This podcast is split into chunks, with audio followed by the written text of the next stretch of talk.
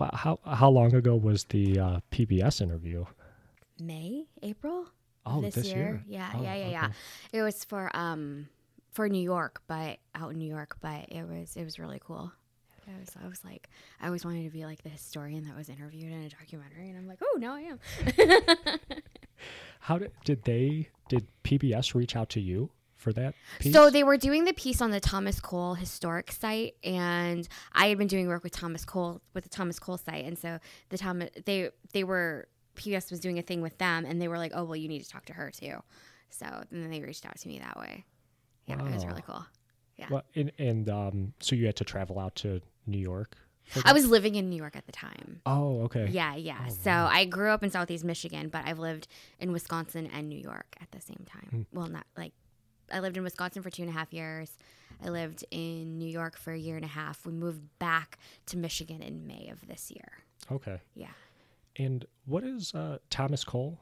Thomas Cole was an artist. He was he's considered the founder of the Hudson River School of Art um, back in like the 1800s. His uh, you're probably familiar with his work and you don't even know it. Oh, really? Yeah, it's like it's um I mean, he had a really good eye for capturing like the light and the river and the scenery, but like what I focused in on is like what he what he didn't include or if he did include it like what was like he didn't really include like indigenous folks but when he would include them they would be like super miniature minute little things in his paintings and you'd be like okay so what are we actually talking about here so it was like kind of i was really into analyzing his art Oh, very but cool. yeah yeah so he um his home his studio and home were in catskill new york um, and then just across the which is on the west side of the hudson river and then on the east side of the river literally across is the home of frederick church who was one of thomas cole's students um, and he really took the Hudson River School of Painting to the next level, and so it was really, it was really his home. If you ever get to, if you ever can go to upstate New York, and you can go to either Thomas Cole or Frederick Church's house, I would go to Frederick Church's house, which is Olana, because the architecture, the decor, it's so unique and interesting. Like, Mhm. and it sits atop of one of the mountains, and so like you can look down and see the valley, and it's really cool. oh, okay. Yeah. I I feel like with uh, New York, I tend to be like this. I only think of New York City, but then I forget about everything else. Yeah, the, New York is deceivingly big, and so like when people are like, "Oh, you lived in New York," I was like, "Not the cool part." Like, like I didn't live in the city, but um, I would go to the city. We were about two hours north of the city, so I would just take the train in, which was really nice and convenient. But yeah, there's there's so much history. The further out of the city you go, that yeah, a lot of people do forget that there's a whole other state attached to New York City. And yeah, so everybody forgets about the rest of it. I am. Yeah, I'm very, very much guilty of that. Um, Heather, really quick, because Yeah. I, I did start recording. Okay. Um, I like to do these just rolling intros. Totally. Okay. Yeah. and I wanted to just give a proper introduction. Uh, hey, everybody out there. My name is Chris. This is Chee-Tash, and today I'm joined by a very special guest, Heather Brugel. Am I pronouncing that right? Bruegl. Bruegl. Yeah. Okay. Bruegl. Okay. I'm sorry about that. That's okay. Um, Heather, really quick, can you give a brief introduction about uh, yourself and what you do? Yeah. Yeah. So my name is Heather. My pronouns are she, her, hers. Um, I'm a citizen of the Oneida Nation of Wisconsin, uh, first line descendant Stockbridge Munsee. I work as a historian, um, public historian, lecturer, curator, researcher, consultant, um, focusing primarily in on uh, Indigenous histories, uh, creating inclusive spaces, um, creating inclusive curriculums that really um, weave in Indigenous narratives into places where you may not actually see them. So I kind of just do a little bit of everything. And how long have you been doing this? Oh gosh, uh, I think actively since 2016. Okay. Yeah, it's been it's it's become more active in the last few years, but I really started doing um, like public talks in 2016. Okay. It, um, it, we were just talking to before recording that I know you have some presentations coming up, Yeah. um, and then you do some of them in person, some of them Zoom. mm-hmm. Yeah. Um, was that during like the, especially like during the pandemic? Lots of Zoom talks more so than in person? Definitely lots of Zoom talks. I think what happened during the pandemic is we all had to adapt to creating this new world that we were living in, right? And I think what it did is it we all became familiar with Zoom and Teams and um, Skype and like all of those other uh, devices used to be able to to talk to people. And what it did though is it made a lot of information more accessible. And so at the start of the pandemic, I was living in Northeast Wisconsin, um, in a very rural area, and um, I was able to, you know, people that I had worked with, you know, when I was living in Michigan at the time. Uh, beforehand, uh, we're reaching out and we're saying, hey, you know, we're moving a lot of our stuff to virtual. You know, would you mind doing virtual talks? And I was like, well, I've never done that before, but yeah, let's give it a try. And so, um, because even though I, I won't necessarily say we're post pandemic, but we're we're slowly starting to come out of it, I like the concept of virtual or hybrid talks because of the accessibility that it gives to people. You know, where, you know, there are immune compromised people who maybe can't be in large crowds anymore. Well, we want them to still have access to the information. So, um, even though I'm back home in Michigan, um, if we can, st- if this allows me to present um, to talks in Washington State, um, which I did in um, in November, or even back out east in New York and Massachusetts, which I also did. Um, I just think it creates a bigger audience, and uh, it's just it's more inclusive, it's more accessible, and um, I as weird as it was at first, I, I think I've gotten pretty used to doing talks on Zoom. Yeah. yeah. Has public speaking always come easy for you? I don't know if it's always come easy, but it hasn't been hard.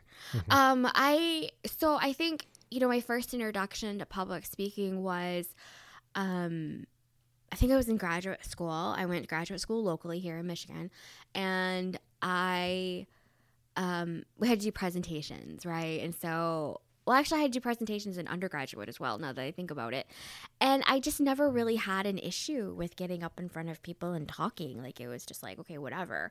And then, um, it's never. I mean, I think the first time I did a talk outside of school, like okay, I'm not getting graded on this, you know, whatever. Um, I think I had a little bit of nerves, and now the nerves only seem to hit when I'm about to do a talk that is big, or the audience is big, or the location is big.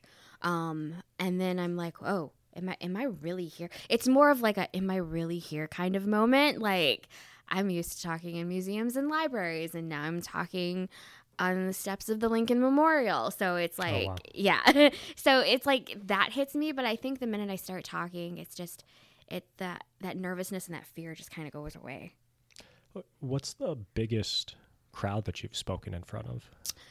Um the biggest crowd that I've spoken in front of that I think there were actual numbers for was in 20 17? No, wait. Hold on.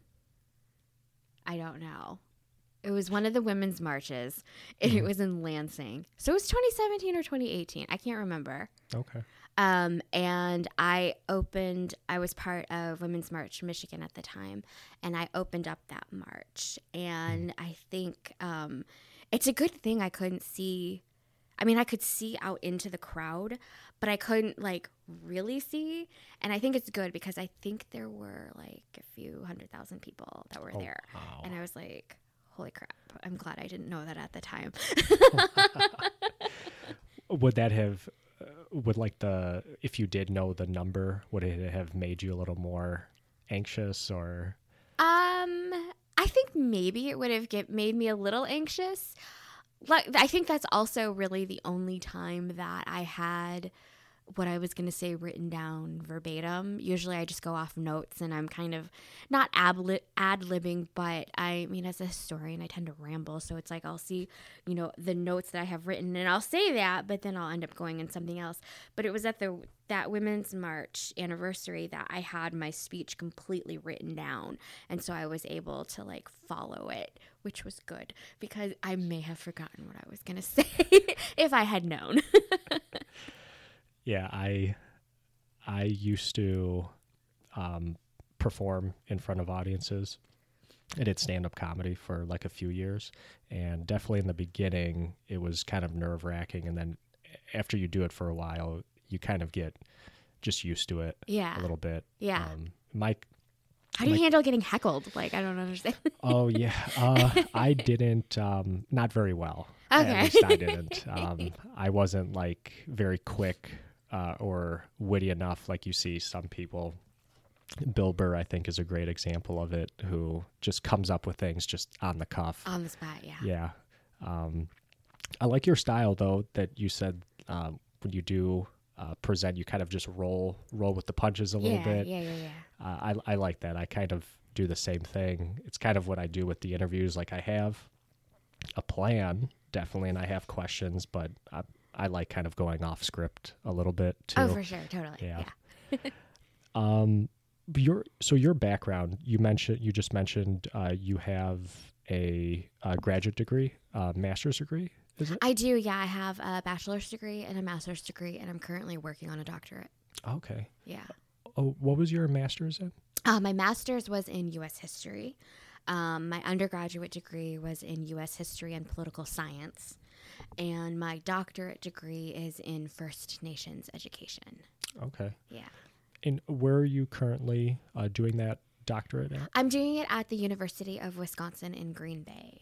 Okay. So about it's a really cool program the way it's designed. They really designed it understanding that most of us have full-time jobs and we're working and so we really only have to be on campus once a month. So Oh, once a month I drive to Green Bay um, and I do the school thing. Mm-hmm. And then um, you know, you have tons of work you do in between those class meetings. But yeah, it's pretty cool. And uh, when you're out there, or you said that you're you're originally from Wisconsin. Or- so my my family is from Wisconsin. My mom and my dad are from Wisconsin. I lived there from 2019 to 20 uh 21, but I was primarily raised in Michigan. Oh, okay. Yeah, Gotcha. Um, and your your family is of you said Oneida descent. Oneida, yeah. Oneida. So my mom, my mom is indigenous. Um, my my dad is not. Um, but my mom was raised on the Stockbridge Munsee Reservation in Wisconsin, um, which is right next to the Menominee Reservation. They're about an hour and some change west of Green Bay. So if you use Green Bay as your marking point, if you just go west, you'll run into the the Stockbridge Munsee Reservation. The Oneida Reservation uh, is actually the city of Green Bay. Uh, so a lot of um, our reservation land um, is in Green Bay. And so my mom grew up on the Stockbridge Munsee Reservation. Her dad was Stockbridge Munsee. My so my maternal grandfather was Stockbridge Munsee. My maternal grandmother is Oneida. And so that's where our Oneida bloodline comes in. Um, and then there's the whole complicated history of blood quantum and um, being enrolled, and that because of all of that, um, my brother and my sister and I, and I think majority of my first cousins, uh, were all um, enrolled in Oneida because we didn't have enough uh, quote blood to be enrolled in Stockbridge Munsee. Um, and for those people who don't know, Stockbridge Munsee are the Mohicans. They're the Mohican people. So um, I know everyone's like, "Oh, last of the Mohicans." Nope, we're still around. Uh, we're still here. But um, yeah, so that's how we. That's how myself, my brother, and sister are enrolled in Oneida, and my mother is enrolled Stockbridge Munsee. Okay. Yeah. And your mother, uh, did she share this with you like at a very early age about uh, your ancestry, or did it did it come out like a little bit later in life? Um, to be quite honest, I don't really recall in my younger ear- years us really talking about our indigeneity or uh, being indigenous. I think it was in something. It was something that we inherit. Like, and I say we, I'm talking about my brother and my sister and myself that we inherently knew, but didn't maybe have a grasp on. Um, I remember growing up driving, um, no matter where we were living, driving to Wisconsin in the summertime and visiting the reservation and um, going to powwow or visiting family um, or staying at my uncle's cabin, which is my happy place, and things like that. Later in life, um, I would probably say high school age, I really started to ask questions and um, wanting to know more and um, trying to find out that information. Mm, okay. Yeah. You know, I. W- it's funny because I do have notes on this. I uh, um, was planning on asking you this later, but since it came up now, then um, reservations. Yeah. What is life like on a reservation versus like just here, like in a random city in Michigan? Is it are there differences, similarities? Um, so not every reservation is the same.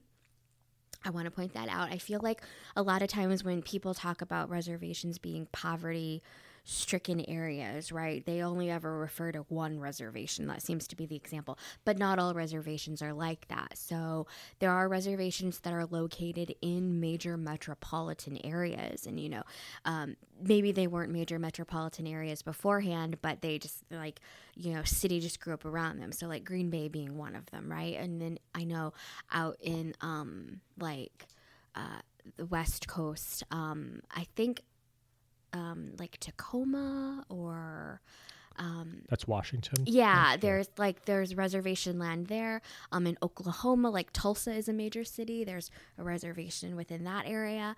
Um, and Oklahoma has a very interesting past when it comes to reservations, but it's you know it varies. Like I, my experience with reservations have always been one of um, really strong community building and um, family and history and just really great places to be.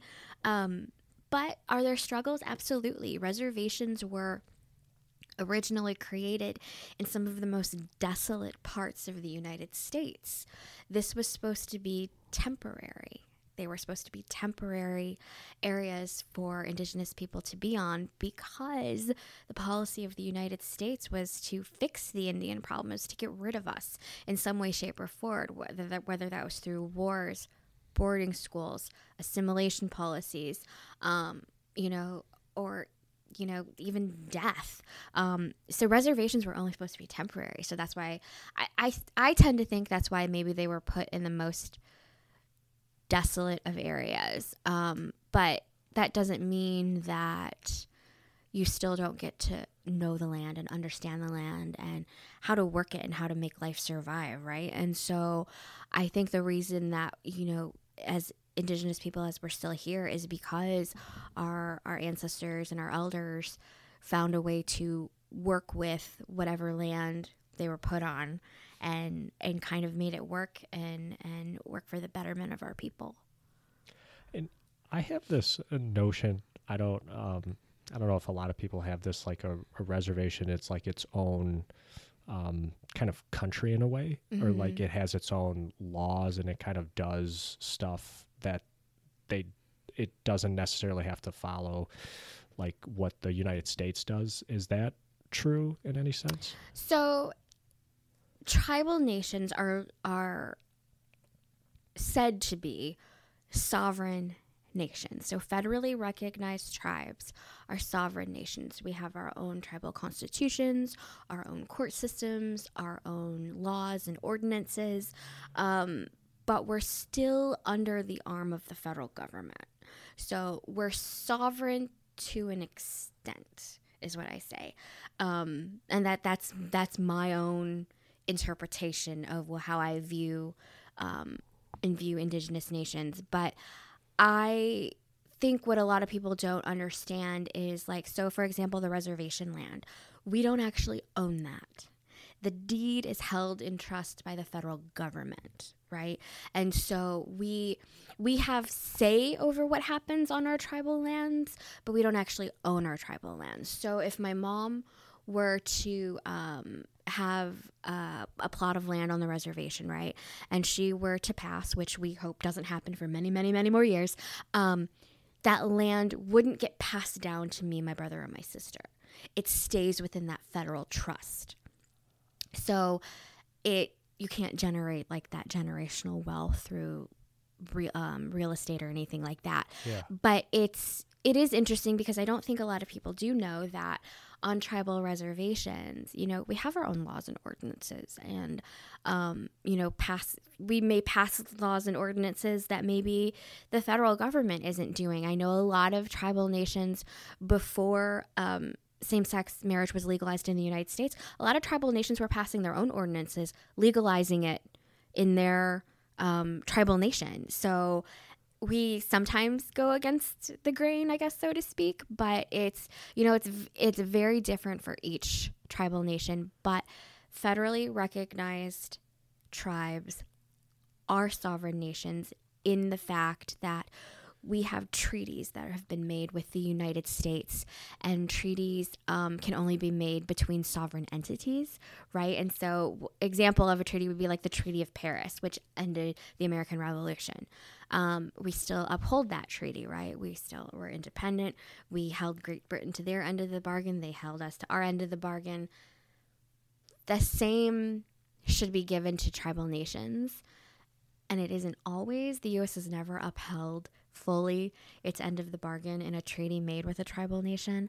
Um, but again, you can only make treaties because they are legally binding contracts with um, with other sovereign entities. So if we weren't ever sovereign, you could never make a treaty with us. So it's a weird, unique relationship that we could spend hours talking about. we could spend hours talking about it because it's really it's really interesting. No, it that sounds like it, and that kind of leads into this next question: is uh, so are there some uh, tribes or nations out there that are not federally federally recognized, Yes. but they still operate as, hey, we are a distinct tribe, we're a distinct nation. Absolutely, yeah. So there's federally recognized, there's state recognized, and then there's tribal nations that aren't recognized at all. Oh, wow. um, and it's uh, it's an interesting process. And not all states have state recognized tribes. Like they won't, like it's not an obligation of the state. It's not one of their enumerated powers or whatever. Um, it's a it's a choice that the state makes to do. Like I know that there was just an amendment or a resolution introduced in the state of New York to bring back the state to have them have the authority to recognize um, state recognized tribes like like to be able to say oh we're going to recognize the state. And i don't think it passed. So it's like the state can make that decision of whether they want to do that or not um, and then there are tribal nations that aren't recognized at all but that doesn't make them any less indigenous in my eyes. Um, i'm not i'm not the gatekeeper to tribal identity. That's that's not for me to decide. Um, but it's it is interesting in how it works and how it sometimes creates a divide within Indian country itself, you know, like um who's recognized, who's not recognized, who's indigenous, who's not indigenous. So it gets very complicated and and sometimes really messy. Um and this is not me passing judgment because I understand, you know, how our ways have changed with um with colonization. Um but I'm also very much of the opinion it's not for me to decide who who does that. My tribal governments take care of that, um, and nor would I ever want to be in tribal government to ever have to deal with with any of that. But like in my eyes, it doesn't make you less indigenous if you're recognized or not recognized at all. Do, are, are there some tribal nations out there who like are they want to be federally or state recognized and are there some out there that also like they don't want anything anything to do with it Yeah, so I don't know what the I don't know what the exact process is to be state recognized, but I do know to be federally recognized it is a process. There's all this paperwork and everything you have to fill out, and then um, it goes to the um, Bureau of Indian Affairs and the Department of the Interior. There's and it's a long process. It's not like you fill out your paperwork, you turn it in, and um, you know in in a month or so you're recognized. It can take years. So I it does definitely it is a process, and there are tribal nations that are, are probably going through that process right now. I don't know of any who just say, you know, screw it, we don't want to be recognized at all. But I don't necessarily blame any tribal nation who doesn't because that's putting a lot of trust in the federal government. Mm. And as indigenous people, we've been, and other communities of color, been completely screwed over by the federal government time and time again. So I get that distrust. Um, I know at one point there was a movement um, in Hawaii for um, to have um, uh, the in, the Native Hawaiians to form together to be recognized, you know, by the federal government as, you know, sovereign entities. And then there was another movement saying, no, we don't want that. I get why you don't want it. I mean, I don't think Hawaii should be a state at all. I think Hawaii should be given back to the native Hawaiians. Um, definitely. And so I get I get why you want to be recognized, but I also see why you wouldn't. I, I was just about to say, are there? There's got to be some like, uh, what's it called? Like advantages and disadvantages to being recognized or not recognized, and does that kind of play into like decisions that are made? Yeah, I think so. When you're recognized, there's more access to um, governmental grants, contracts. Um, there's also the enforcement of your treaty rights um, and things like that. Um, not necessarily so much when you're not recognized, but at the same time, if we're really and again, this is just my opinion, and I think about a lot of things, like just randomly think about them, and I do a lot of thinking out loud. Um, but I'm like, if we're really sovereign, do we need that recognition? Mm. You know what I mean? Like, because we know we're sovereign, right? We we were given this sovereignty by our Creator, no one else, right? And so we understand that, and or I understand that. So it is it interesting, but yeah, there are definitely colonial advantages to being recognized. Mm, okay. Yeah. On in on reservations, as far as uh, education goes, is that something? Is there a difference between like schools, or let me ask you this, I guess first: are are there like schools just specifically for people that live on the reservation? Like they have their own school system, elementary, high schools, etc. Some do. Some tr- Yeah. some tribal nations are large enough that they can operate their own um, elementary and secondary schools, and even tribal colleges. Oh wow. So, um, so some are large enough. Not every. I think there's only. I think there's less than fifty um, tribal wow. colleges in the United States, Hmm. but they're all accredited, and you can get two year and four year degrees there, um, just like you would go to like Schoolcraft or um, yeah. uh, OCC or any places like that. So they're, Mm-hmm. you know, they're very much tribal colleges and universities that um, operate just as any other uh, community college or university would operate. Okay. Yeah. uh, those that have that system are they able to like uh, teach kind of uh, i guess like whatever they want to teach without having like the state of wisconsin or state of michigan like having like a certain curriculum that they have to teach So I believe, and I'm not 100% sure on this. You can, there's, I think there's more of an incorporation of um, culture, language, tribal history that is emphasized in, in the tribal schools. But you also, remember, we're preparing these students to go off into the world, however that may be. So, of course, there are still standards that you have to meet. And I do know a couple of um, teachers, educators who do teach at tribal schools, and you know they still have to deal with the same thing, you know, SATs and Oh, and all of that. Yeah, so it's Yeah. not completely different. I think there's more freedom to incorporate culture in into the tribal school curriculum, but they're still I mean they still got to meet the rest of the standards that other students would have to meet. Now, um, another aspect to uh, to life on reservations, uh, policing, Mhm. and how does that work uh, for people living on a reservation? Is is there like their own police force versus just like the the cities or like the counties uh, police force um, enforcing law in that area? Yeah, yeah. So tribal reservations, if they are large enough and they have enough funding, um, and they're able to do so, do have their own police force. Um, smaller communities, maybe they only have one or two tribal officers, but they may have a contract or work in conjunction with um, county police or local uh, state police. Um, but that gets kind of complicated when you look at um, jurisdiction of of tribal nations.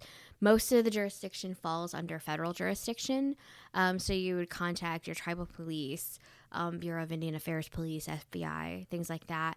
But then there are six states in the United States that have something called Public Law 280, which um, gives the jurisdiction, um, which hands over some tribal jurisdiction to states. So it gets a little bit more complicated. Michigan is not one of those. Michigan is not a public law 280 state, um, but like Wisconsin is. And um, there are six other states, that, or five other states that I can't remember off the top of my head. I only know Wisconsin is because I lived there.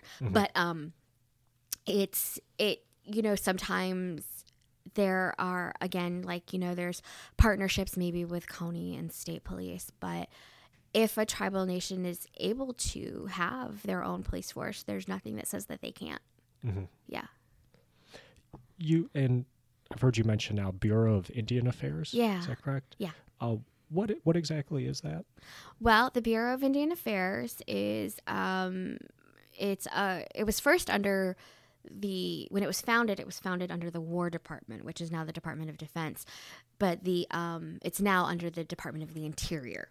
Okay, and so um, if and this is just interesting. The Department of Interior deals with fish and wildlife and okay. land, and now you have the Bureau of Indian Affairs under there. So it's like they're putting us in the same category as fish and wildlife and land, which is just something really interesting to think about within itself. Yeah. Um, but the Bureau of Indian Affairs was founded um, to pretty much oversee affairs in Indian country, um, whether that be boarding schools, whether that be um, uh, allotments or uh, reservations, um, uh, uh, keeping track of um, uh, uh, like blood quantum, uh, tribal rolls, who's on a roll, who's not on a roll, things like that.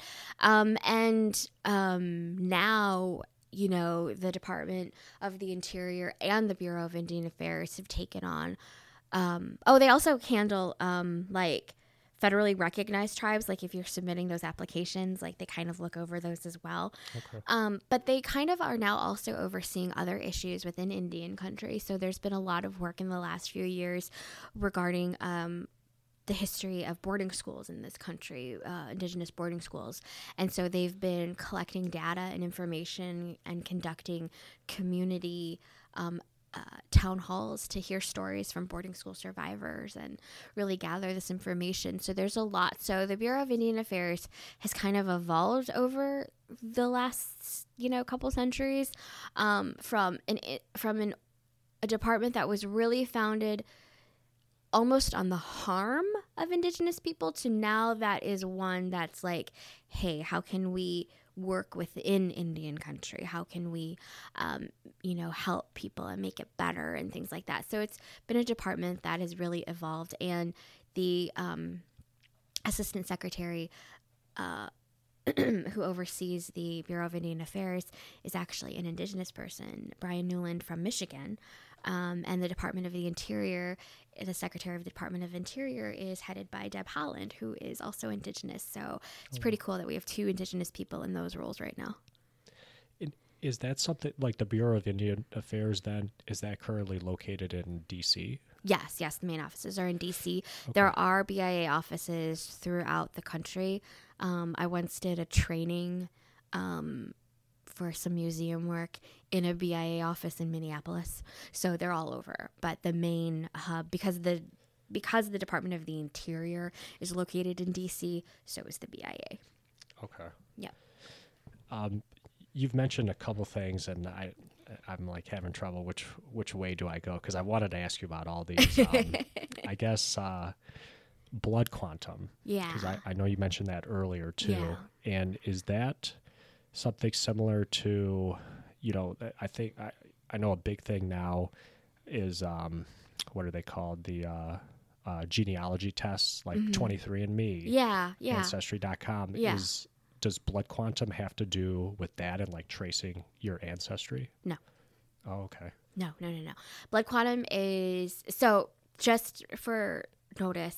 I don't know of any tribal nations enrollment department enrollment department that uses DNA to determine whether or not you're a citizen of that tribe. Because all it's going to tell you is that you're, you know, X percentage indigenous, right? It doesn't tell you who though you Oh. are. So blood quantum was a concept that really, um, it's a colonial concept that is really, um, I think, first really talked about where we see written record of it is in like the 1700s and what was the Virginia colony at the time before Virginia became a state. And um, it really focused in on those Virginia laws, really focused in on preventing um, uh, interracial marriage. And so if you were, you know, X amount of, you know, X amount black or X amount indigenous, you know, you couldn't marry, you know, a white person or and vice versa. So we kind of see it's starting to be written down in the 1700s. And then as history moves on, we see this concept develop more fully. And we see it written in treaties in the United States um, between the US and indigenous nations. And basically, I guess in the most simplest of terms, is what it boils down to is what percentage of your blood is whatever tribe you could be in, right? And so, what they did is they started to create these base rolls or base census records. Um, and they, you know, each tribe maybe uses a base roll from a different year. It's really up to that tribal nation. Um, but like everyone who's on that roll, let's say, you know, everyone who's on the 1860 roll for whatever tribe, you are all deemed this amount of blood. It could be full, it could be half, whatever. So then all of those descendants now from that, your percentage is figured out that way. So for me, I am definitely um like if I looked at lineage, I'm like half indigenous, right? Half, maybe a little bit more. But through family uh, lineage records, we can prove, um, based on what my grandmother's quantum would, would be or would have been, um, she, you know, we can take that and you divide what her quantum is amongst her children.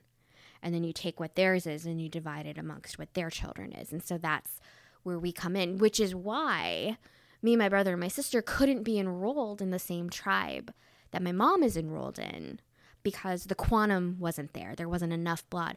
So we so the tribe that my mom is enrolled in and the tribe that I'm enrolled in, their their requirement is one quarter of one kind. So even though you might be more, you might be multiple. There are uh, people, indigenous people walking around who have multiple, um, you know, indigenous blood in their in their bodies, but if they can't prove the one quarter of one kind, you can't be enrolled.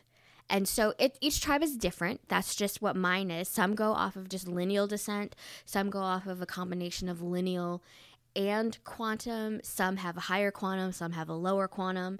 It all varies. It all varies. And I know that um, there have been tribal nations in the past few years that are really looking at their enrollment policies and looking at population, their tribal population, and like, how can we make this more? How how do do we need to rework our blood quantum? Do we need to rework our enrollment to make sure that you know 100 years from now our people are still here so it's to me it's it is a concept that was introduced by the federal government to help perpetuate and commit a slow genocide of indigenous people because as long as indigenous people are here and tribal nations and tribal governments still exist the federal government still has a treaty obligation to hold up. Mm. that can become costly right? That, that's funding and things that they would love to free up right and use for other things. That's access to tribal lands. And so but as long as we're still here they still have to hold up their end of the bargain. So quantum is it's a real touchy subject. It's a real sensitive topic um, and it's it's complicated Yeah. it's very complicated yeah. No, it's it sounds like it. Um, you, you mentioned rolls. Uh, in did you say that that's essentially like a census? Like I've heard Mhm, of. yeah Um, is like one of the famous ones I've heard of this name, the Dawes. the dawes rolls? rolls yeah, Yeah. mhm. and uh, that was essentially like if I think about a census that you fill out, like uh, I get a thing in the mail or something uh, every ten years, and yeah uh, it asks me some personal information, bio- uh, biographical information. I can't remember what I filled out on it, but um, it's kind of a something similar. With, It's something similar, yeah. The Dawes rolls were uh, created um, during the era of the Dawes Act. The Dawes Act was uh, signed into law in 1887, and so the Dawes Act, also known as the General Allotment Act, what it did is it took reservation land and it divided it amongst um, male heads of household, and any quote surplus land that was left over was sold to non-native people. Um, and so it's kind, it was kind of breaking up the reservation system, breaking up uh, reservation land, getting rid of Indian land. And so the but in order to get a allotment, you had to be on a tribal roll. You had to be on a roll, and so that's where this formal process of um, lineage and quantum and being listed as a tribal member or whatever started to come into play. Okay. Yeah. uh, talking about all this, uh, especially when you mentioned boarding schools, this Mm-hmm. reminds me of a very famous show uh, that's been going on, Yellowstone. yeah. and uh, there's been uh, two offshoots of it, uh, 1883 and then 1923. Um, my girlfriend and I watched 1883 and 1923. Yeah. Um, 1923, a big part of the story is uh, are these boarding schools. Um, it was actually probably uh, probably my favorite part of uh, viewing that show, um, and it doesn't. They aren't nice. No. And they aren't portrayed very. and Have you seen the shows? I by the way? have. Ah, it's my guilty pleasure. Yeah. yeah. It's like absolutely. I'm, and I'm admitting this to all your podcast listeners. They're not the best of shows, but I can't stop watching them. Yeah. yeah. That I- I just I couldn't believe um, like from what you've seen, especially with that 1923 and and the boarding school Yeah. uh, aspect of the show. i- i- Is that relatively accurate? Do they get some things right about how um, how these people were treated at these boarding schools? Yeah, boarding schools um, were were places of torture. They were places of torture. Um, my grandparents were in a religious boarding school um, up in in northeast Wisconsin, and um, from the stories I've been told, their boarding school was not as harsh as as some other ones, but I think the portrayals that you get in shows like 1923, or if you're familiar with Reservation Dogs on Hulu, there's an episode um, in season three, which is their final season. It's not going to be airing anymore, but it went out in a very, very beautiful way. There's an episode um, in season three that um, they talk about uh, boarding schools. And the portrayals from, you know, from history we know are, are pretty accurate. Um, in in Canada, they did uh, they had the Truth and Reconciliation Commission, which talked about the treatment of of Indigenous children in in Canada. They were called residential schools. In the United States, they're called boarding schools. Um, and to listen to the testimony of of those students and hear of those survivors and hear about the the physical, emotional, or sexual abuse that they endured is is absolutely awful. And um, I know the Department of the Interior here in the United States has gone on like a community tour and been in different areas. One of the stops they made was in Michigan because um, there there were boarding schools in Michigan too. But um, you know, listening to stories of those survivors and the descendants of survivors and understanding that that trauma that's passed down like when you learn that your you know your parent or your grandparent or your great grandparent you know was in a boarding school it helps you understand maybe some of the behavior that you saw from your parent or your grandparent understanding that there's that disconnect because so much of the horrors that were committed in boarding schools those traumas are passed down whether they're passed down through toxic behaviors or passed down through our DNA. Like we carry that generational trauma with us.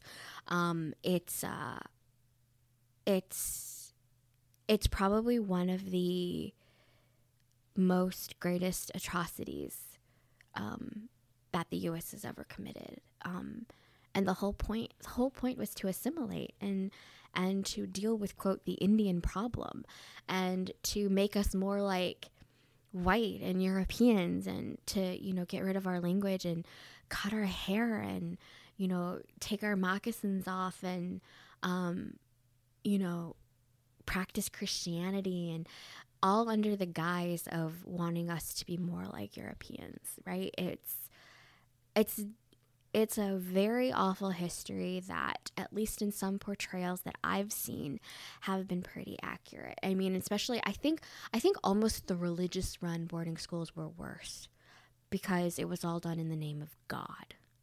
Right? And if mm. you can instill that fear of a Christian God in a child, right? Your priest or your nun is is God on earth, right?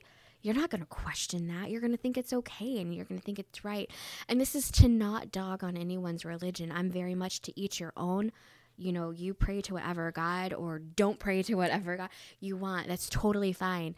But I think the the harm that was inflicted on those children is going to be harm that is going to be carried down for generations to come. I mean, the last of the boarding schools in Canada closed in the 90s. That's not that long ago. Yeah, no. The last of the boarding schools in the United States closed maybe just prior to that.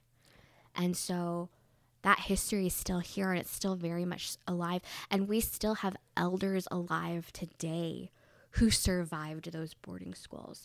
Wow. So we're not that far removed from that history.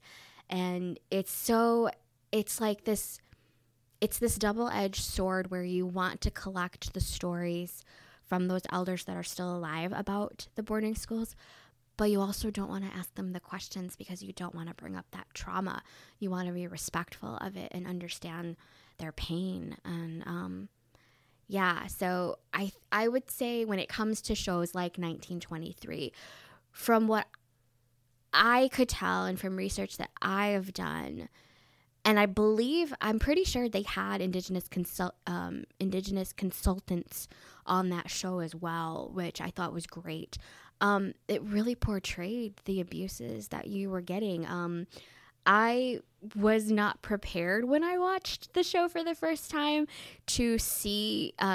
It was like all of a sudden I felt like we were going from a scene with Harrison Ford and Helen Mirren, and all of a sudden we were then thrust into a boarding school, and it yeah. like hit me like a ton of bricks. I had to pause and walk away for a minute because I was like, was not mentally prepared for that. Mm-hmm. And came back and I was like, I, it's like I switched. It's like I turned off who I was as an indigenous person and just put on my historian hat. And I was like, okay. And, but yeah, it, those are those are tough histories, tough, tough, tough histories to have to talk about. Yeah. Um, uh, two, two more questions in regards to this. How Mm-hmm. did um, was there like a particular uh, uh, person, or was it like the the federal government that initiated uh, the these boarding schools? Yeah, it was the federal government. Um, so there was an act that was passed in, I think it was 1819, called the Civilization Fund Act. Um, literally called Civilization Fund Act. And it was passed to help civilize indigenous people. Um, and part of that was this creation of government or religiously run boarding schools. And so it they didn't really though take off until the late 1800s when you hear about like Carlisle in Pennsylvania and uh, uh, Richard Henry Pratt who ran Carlisle um, and the famous you know kill the Indian save the man um, and so kind of like late mid to late 1800s it kind of took off um, but the the it's funny enough that um, the the department that was part of funding making sure funds got out to the boarding schools was the Bureau of Indian Affairs. So it was they were kind of founded in a modern era to make sure that funds were going out to these boarding schools. So it was but it was definitely um, a product of the federal government because at that point the Indian wars were getting costly, right? It's costing so much. War is costly, no matter who who you're fighting. War is costly, and so at one point they finally decided, you know what? It is cheaper for us to educate them and assimilate them that way than to keep going to war. And so that's when everything started to switch over. And uh, conversely, how d- was there a particular uh, person or like a particular movement that ended it here in the United States? Um,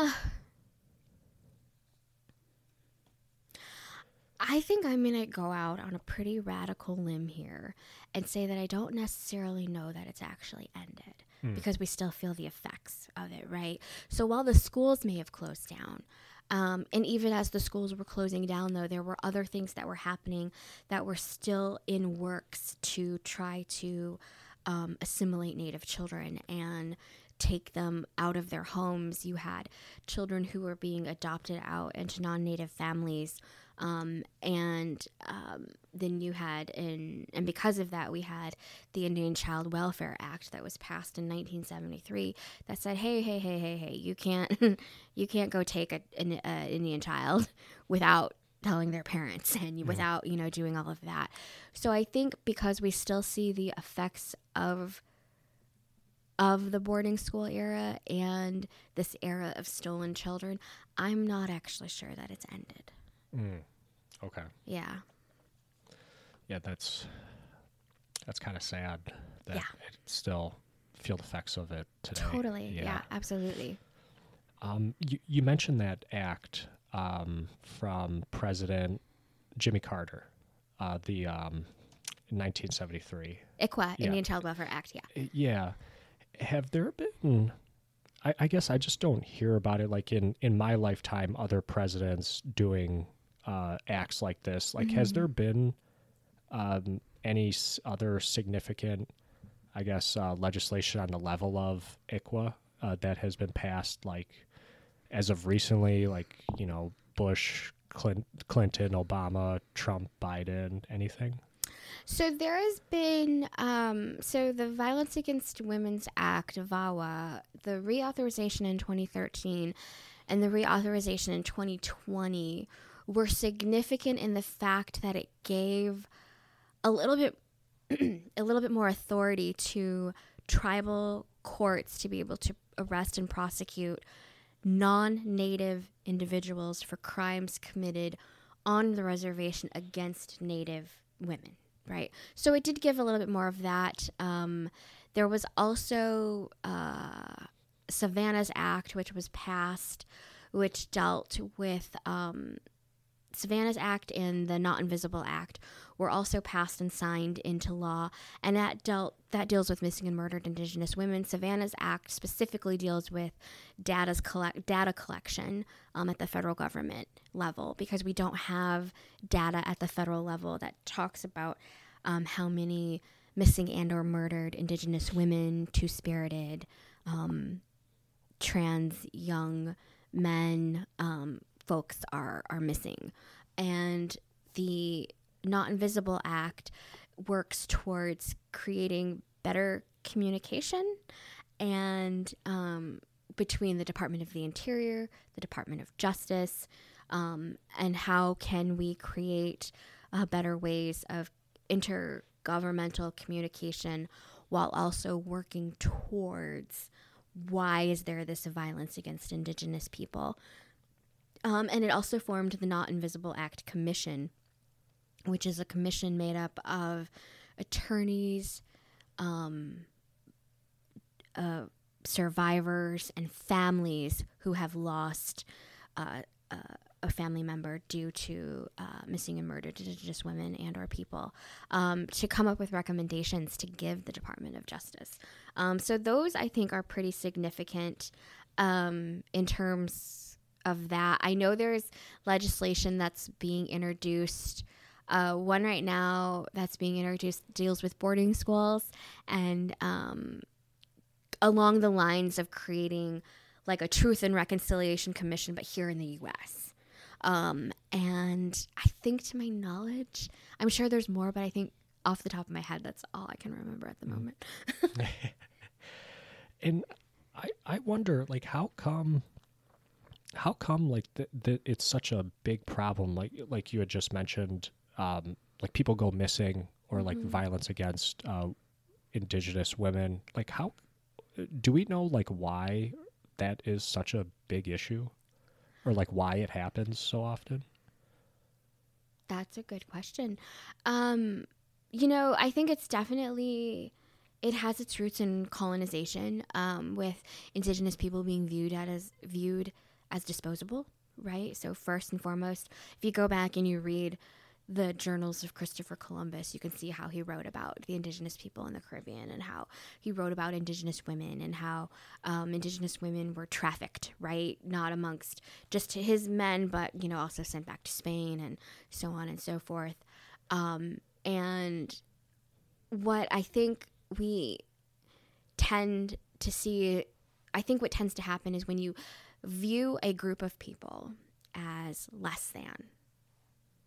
Primarily in this country, I think we tend to view black and brown folks as less than. It's ingrained, it's institutional at this point. Um, it's as American as apple pie. And I think when we view those communities like that, it's easier to look away or not pay attention or to not care you know when when someone in that community goes missing, right? Particularly when it comes to indigenous folks. And I want to it's it's primarily indigenous women, but also, you know, our two-spirited folks, our folks from the LGBTQ plus, you know, community, um, even our men, you know, some men and young boys um, also go missing. So it's primarily women, but it's it's all of us. All of us can experience violence in some way, shape, or form. I think because there's lack of funding, there's lack of interest, there's lack of data at the federal level, there's lack of um, caring and, and task force and all that, it's easy to see how these indigenous folks can slip through the cracks and not really care. And it's really interesting because I do do a talk about um, missing and murdered indigenous women um, and in that talk, I specifically talk about the case of Gabby Petito, who was a non native woman who not that long ago went missing and everybody yeah. was looking for her. I remember opening I remember up my that. Instagram. Yeah, yeah, Instagram, Twitter, Facebook. Like she was everywhere, right? She was mm-hmm. everywhere. And what I emphasize to people, I emphasize two things. From the time that Gabby was reported missing until the time that she was tragically found, it was only eight days. That's eight days. That's pretty fast. Mm. That is pretty fast. Yes, she was found deceased already, and that's really, really sad, but her family got that closure, right? And it was only eight days. In that same area where Gabby was found, 710 other Indigenous women had been reported missing. Oh, and I can guarantee you nobody knows their names. Mm. So we have to think about that. Gabby was a young white girl, her life ahead of her, right? And it's absolutely 110% tragic because her life was taken so suddenly and so horrifically.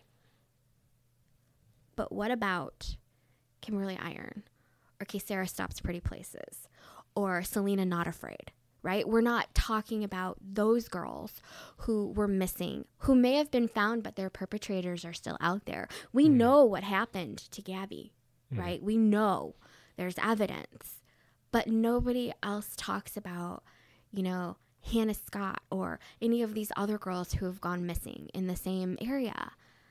I don't I don't understand why we don't talk about it and why it seems to not be such an important issue. And it should be. Everybody should know. We mm-hmm. should not be struggling in the indigenous community. It should not only be known in our in the indigenous community. Everybody should know about it. And when one of our young girls or our young men or a member of our two-spirited or LGBTQ family goes missing, it should be making the news like every other missing person in the United States. But black and brown communities always seem to get the short end of the stick. Mm. Yeah, and that's yeah, that's really sad that that happens. Yeah, and that was my soapbox. No. Yeah. um, no, that is. Uh, yeah, I wish it wasn't like that. That's really sad. Um, to to switch gears a little bit, Yeah. and uh, the work that you do. Uh, I was reading on your website. Uh, were- you were involved, or you started this uh, initiative called the Forge Project. Is that correct? I was, yeah, I was part of the um, the founding of this organization. Um, I was brought in as a consultant, um, and then uh, founding director of education for that initiative, um, which is located in upstate New York. Oh, okay. Yeah, yeah, Nice. yeah, yeah. That's that's actually why I moved to New York. Oh, okay. Okay. Yeah. Yeah. Connecting the dots. yeah, yeah, yeah. Uh, uh, what did uh, what did that involve? Um, that is an initiative that was started to help um, Indigenous artists, writers, scholars um, really find a foothold in in a world that maybe would seem out of reach to them. You know, um, bring awareness, bring um, uh, viability and and imp- uh, a chance to be able to get their artwork or writing or what have you out into a world. And so it started with um, creating a fellowship, which which I helped create, um, awarded to. Um, started with four, and I think now it's up to six. Six uh, Indigenous writers, scholars, academics. However, there was no there was no goal in mind. You didn't have to have a specific project in mind, but as long as you were Indigenous um, and you needed a a space to do your work, we were there to help provide that space, and then work with you to put you in contact with galleries or museums or you know wherever to open doors that maybe weren't open for a lot of people or you didn't know how to get to that point. Um, and so yeah it was it was very rewarding to to work with and meet some of these artists. And so through that work i have made a number of great friends and and contacts and met people i would have never thought in a million years i would have ever met. Um, just because of the work that we were doing and so it was yeah it was it was fun Yeah, yeah oh, that's really cool. yeah Uh, to today, um, I, I know you said you work at uh, the Henry Ford. Um, are you working on any other uh, initiatives of like the same vein as the Forge Project right now? Not as big. No, no, no, no, not as big.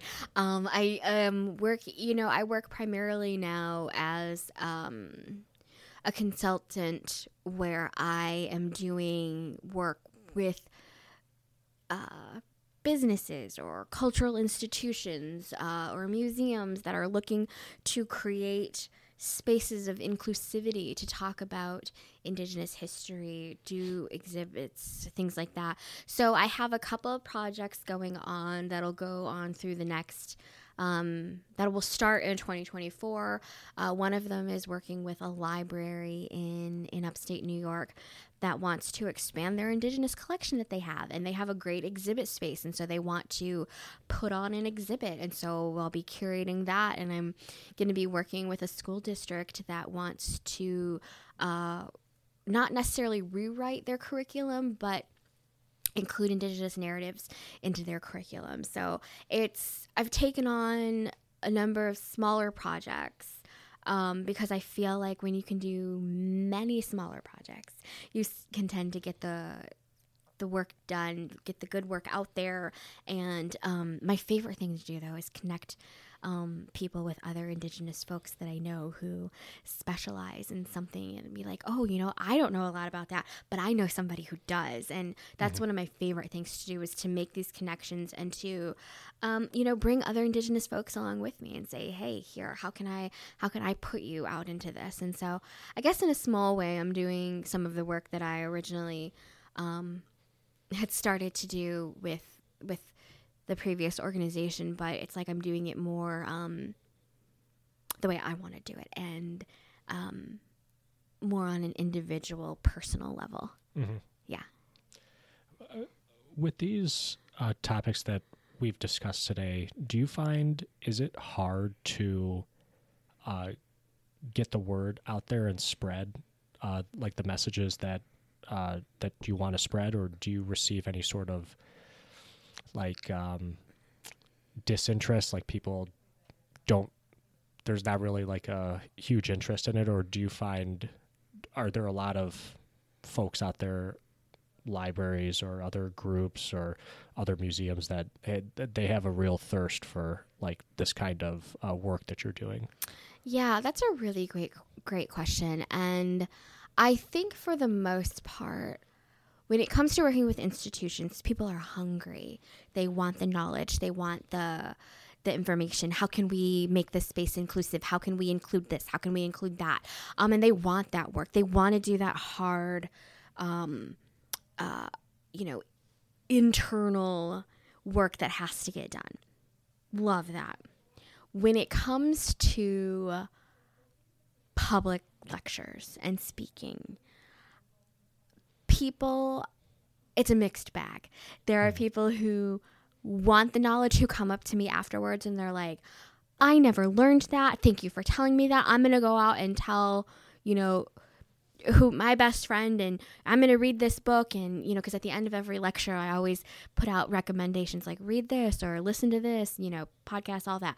Mm and they're like, I'm going to watch that or I'm going to listen to that. And I'm like, oh my gosh, that's so great. I'm so excited for you. And then I get other people who just don't want to handle the truth, who can't handle the truth. Um, and that's okay. That's okay. I know, I know what I say is not going to resonate with a lot of people. It's not, it's not for everybody. Truth telling is hard. It's very, very hard. And I've gotten pretty good um, in terms of I can feel when the mood in the room shifts. Uh, when I've said something. And so, what I've started to do is at the beginning of every talk, I say, you know what, we're going to talk about X subject. And I'm going to tell it to you in a way you probably haven't heard it before. And it's going to make you uncomfortable and that's okay. It's like I want to let people know right away you can feel uncomfortable. That's totally fine. It's totally normal. Um, then you just sometimes get the people who just don't want anything of it. Mm. And you get accused of, you know, revisionist history. And I'm like, well, it's not revisionist, it's what actually happened. Um, and that's actually one of the reasons why I think I gravitate towards history and why I like it, is because facts are facts. You can't change those, right? Um, and, but some people just can't handle it. And so, um, you know, I've been accused of like not being patriotic or, and I'm like, I think one of the most patriotic things we can do is to question. That that's one of the most patriotic things we can do.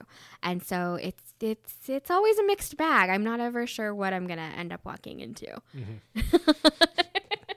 no, yeah, that's that's got to be uh, super challenging. And I, I do think back to um, I was going to ask you this about like yeah. my school or my schooling and like going grade school, college. Mm-hmm. Um, I don't remember really going super in depth into these topics of uh, indig- indigenous peoples' histories here in the United States. And Mm-hmm. is is that something that um, I guess is that something that you found growing up too? And is it is it an issue in like the I guess public schools, private schools here in America? Yeah, totally. I don't recall ever really, other than like, you know, the making your little paper like turkey hats or whatever at Oh, yeah. Thanksgiving.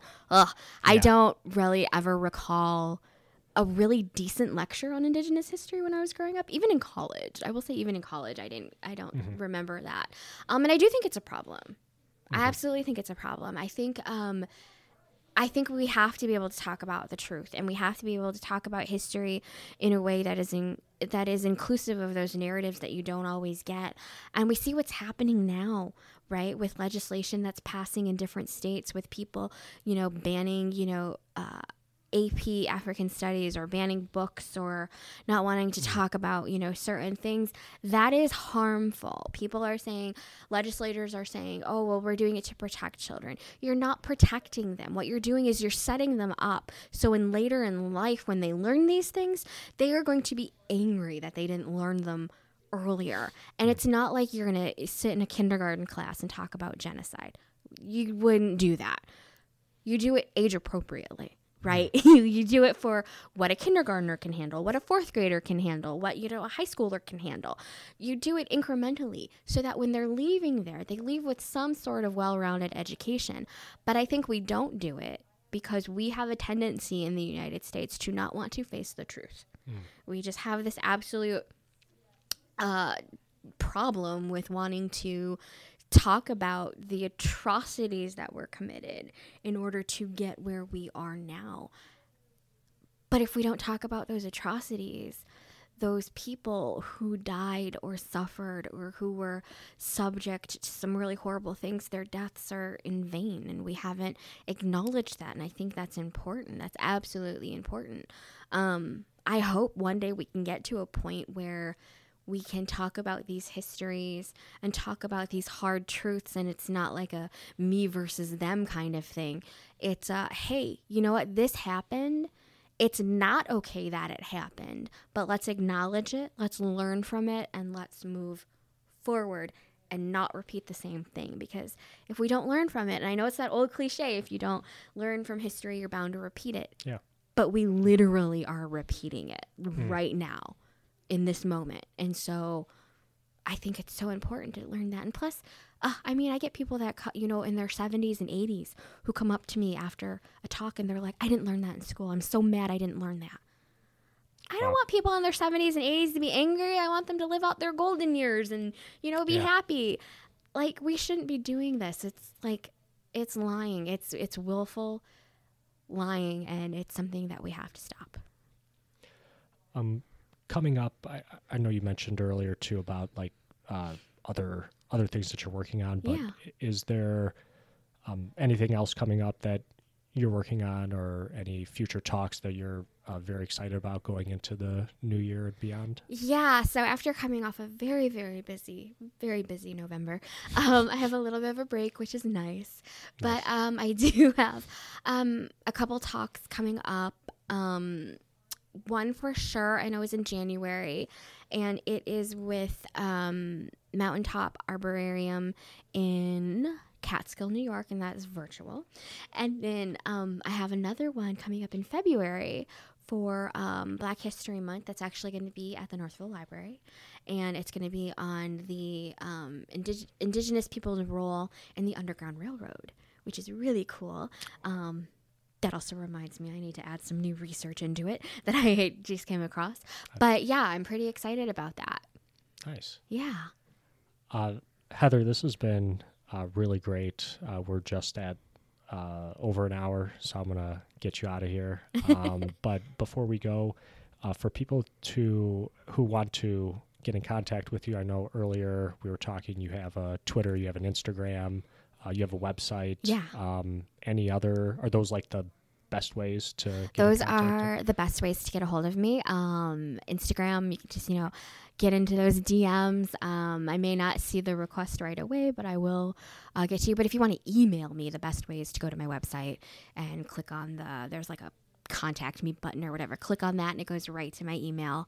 Um, and I, yeah, you know, we can talk about anything, email me about anything. Um, and yeah, I'm just, you know, looking forward to talking with some folks. Nice. Yeah. Uh, yeah, thank you very much uh, for doing this. Uh, this was a really great conversation. Thank you. Um, I definitely learned some things talking to you, and hopefully in the future we could. I'd love to do it again. Absolutely, anytime. Yeah, this was awesome. Um, for everybody out there, uh, thank you very much for listening. My name is Chris. This has been Chee-Tash. Take care, everybody.